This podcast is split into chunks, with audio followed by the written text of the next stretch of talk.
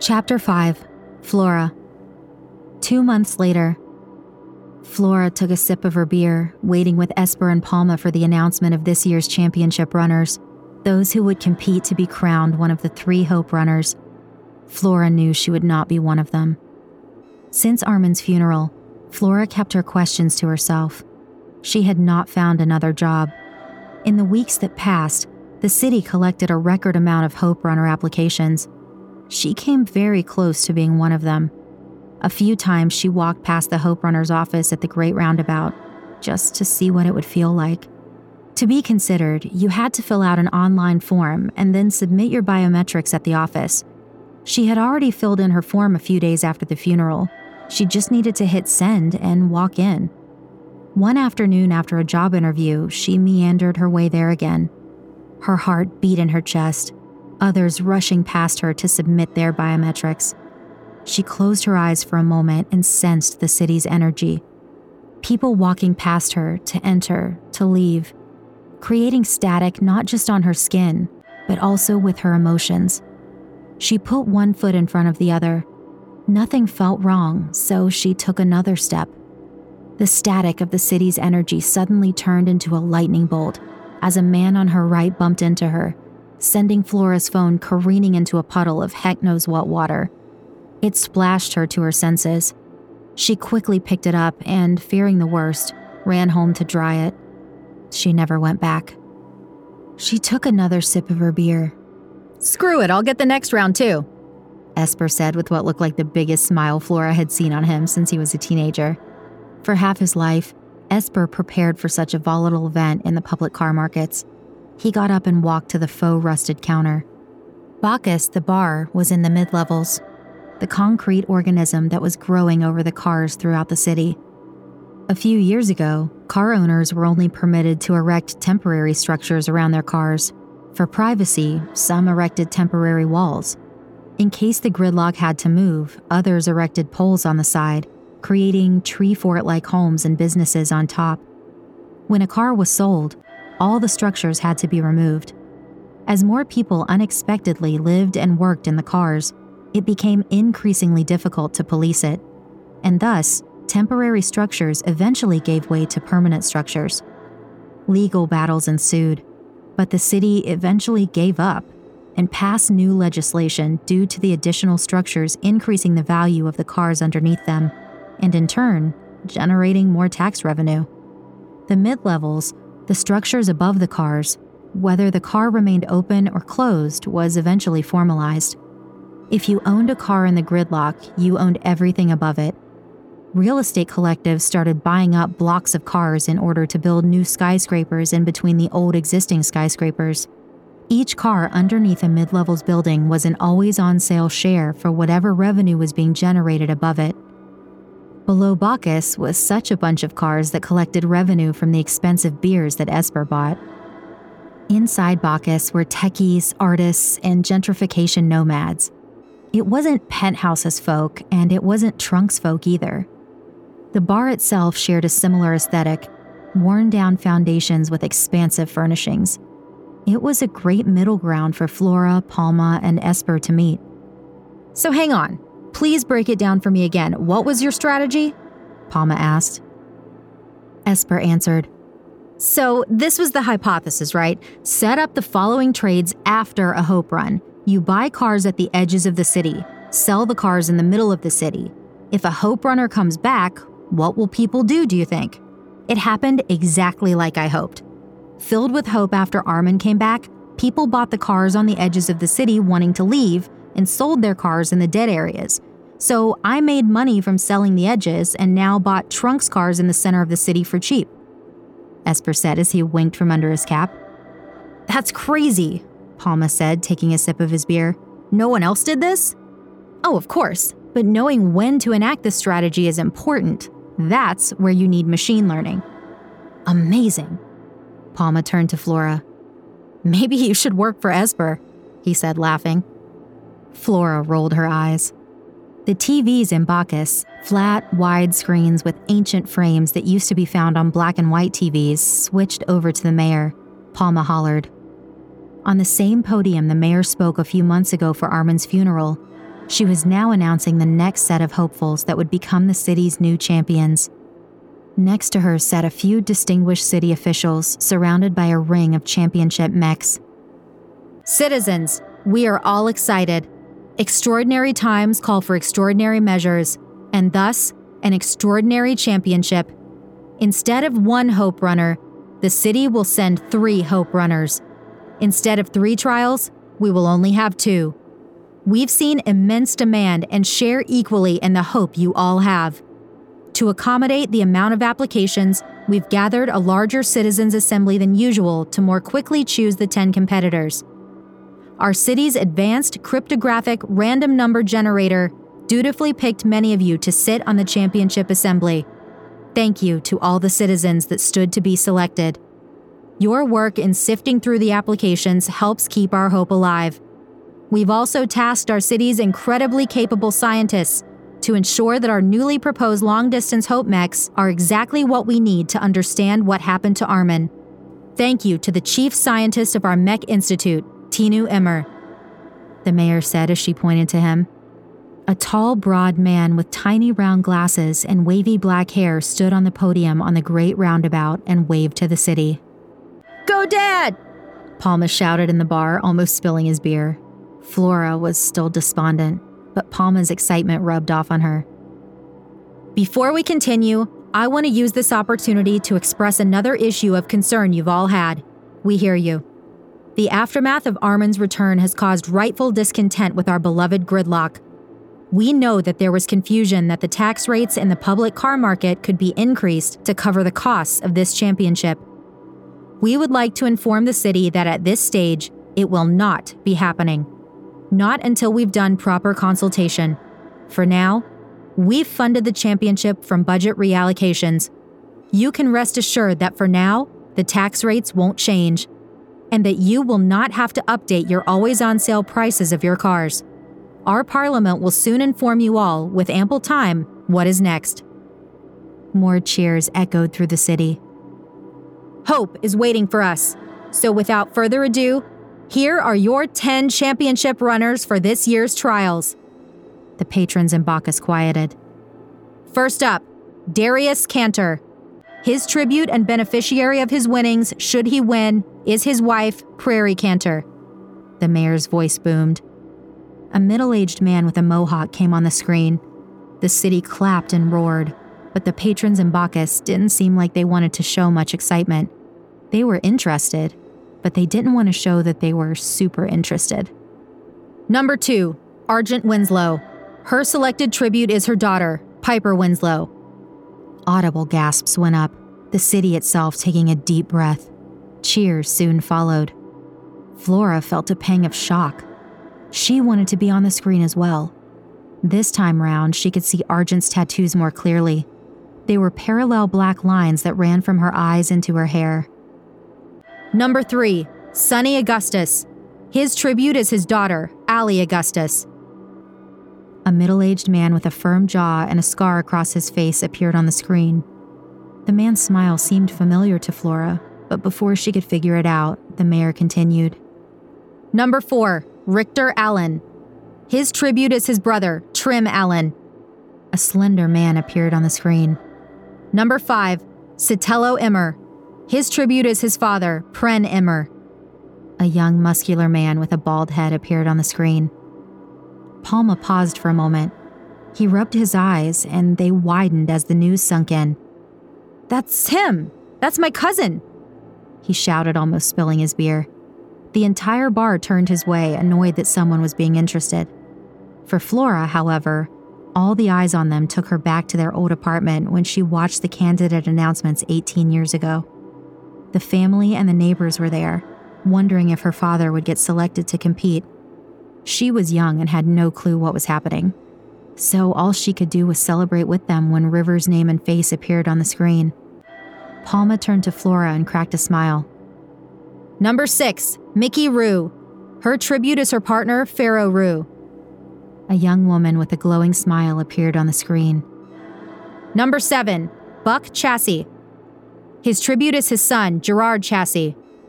A burly man appeared on the screen. All throughout these announcements, cheers echoed through the city. Quite an interesting selection this year. Besides Argent and my cousin, I haven't heard of any. Palma asked. Flora and Esper didn't answer. Number 8. Omo Nira. Her tribute is her mother, Hila Nira.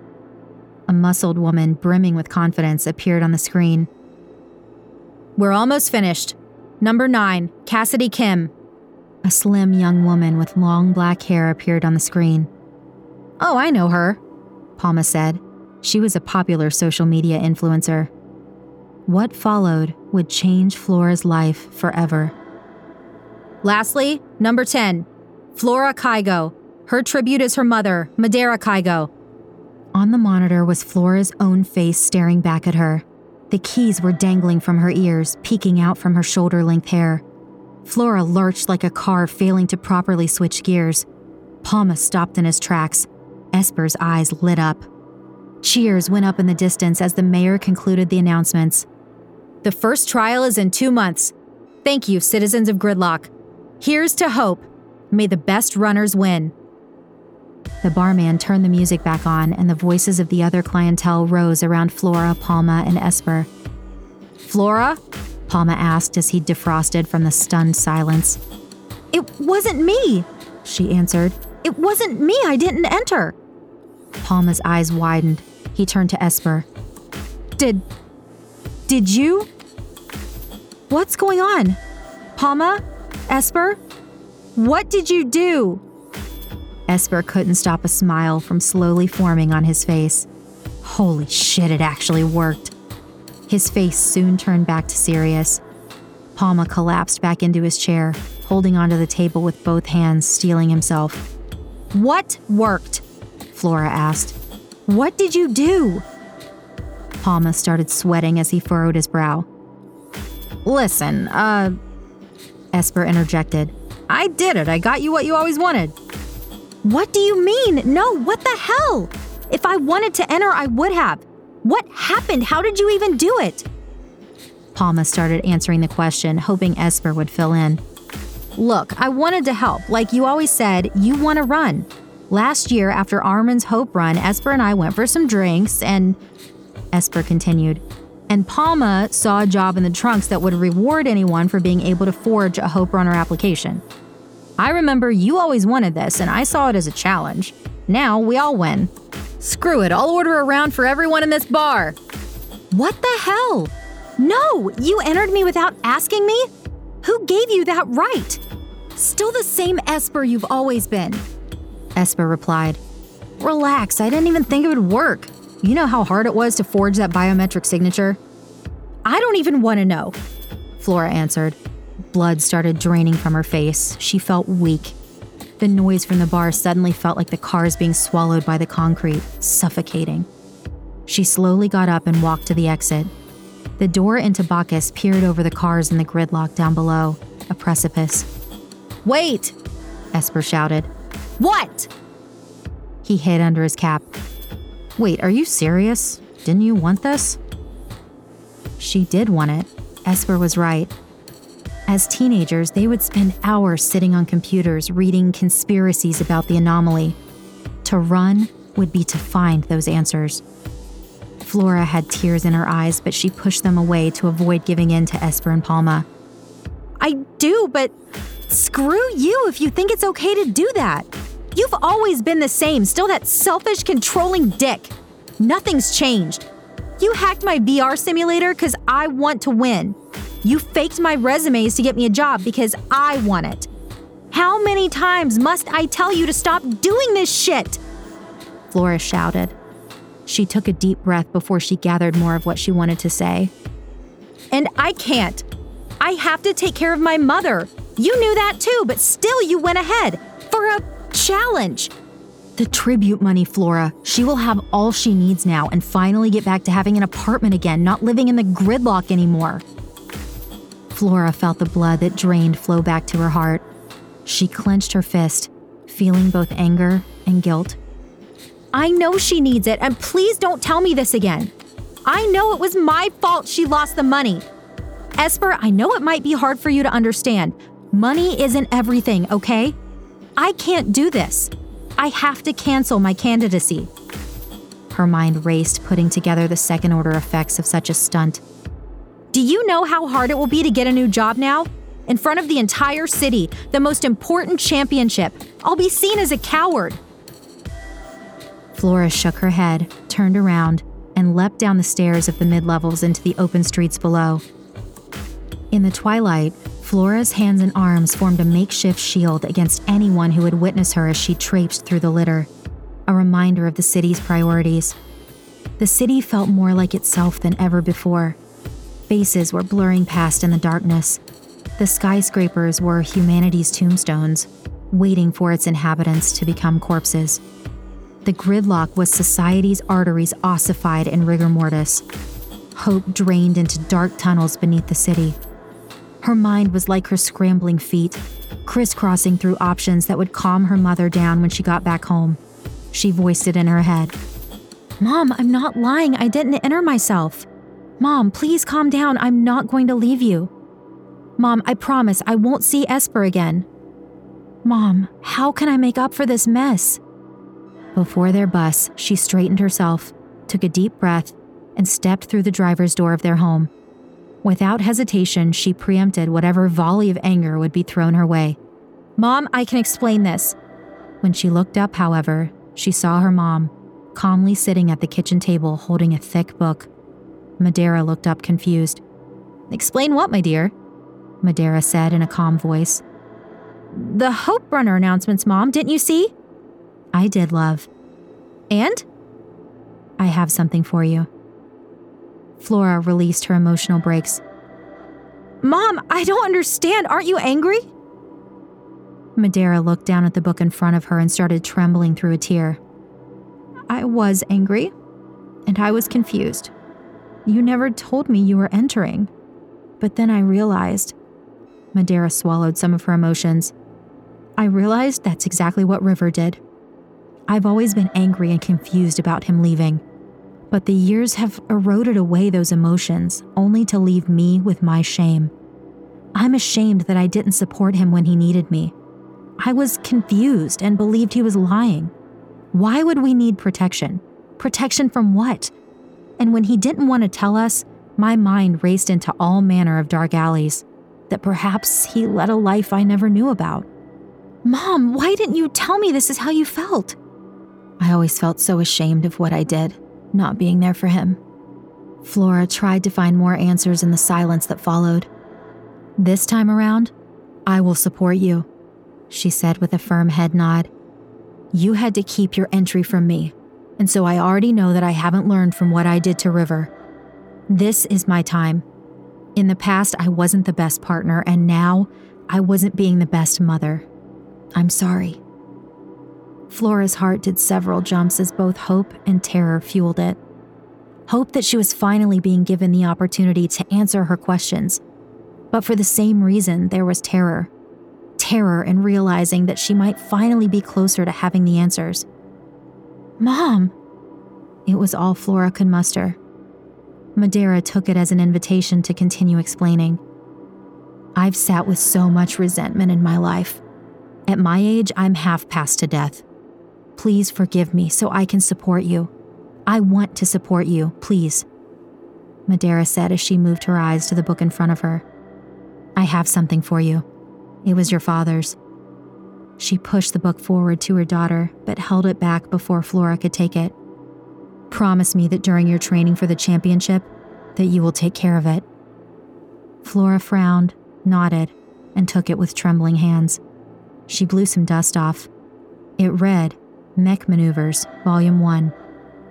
Despite her confusion, a smile formed on her face as she slowly opened a new chapter, seeing her father's old handwritten notes inside of it. One of them caught her eye.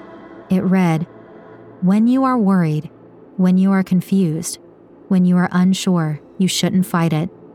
Each time it is an opportunity. Live with the hesitation, be one with it.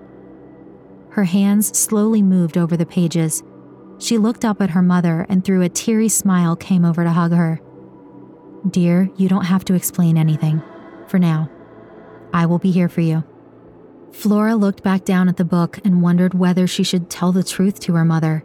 She didn't choose to enter, her friends did it for her. But now she could find answers, and her mother supported her. This felt good. It felt right. She closed her eyes briefly and took a step forward in her mind. In the distance, a car alarm went off, and what was usually background noise now felt like a lullaby. She opened her eyes again and looked at the manual. Soon, she could be a few steps closer to seeing him and knowing the truth. What her father protected them from and what had happened to him. Despite being angry at her friends, the desire to find answer overshadowed everything else. She embraced her mother as the skyscrapers smiled down upon them. Flora wanted to tell her. Madeira had done so much for her. For now, however, Flora would keep the truth to herself.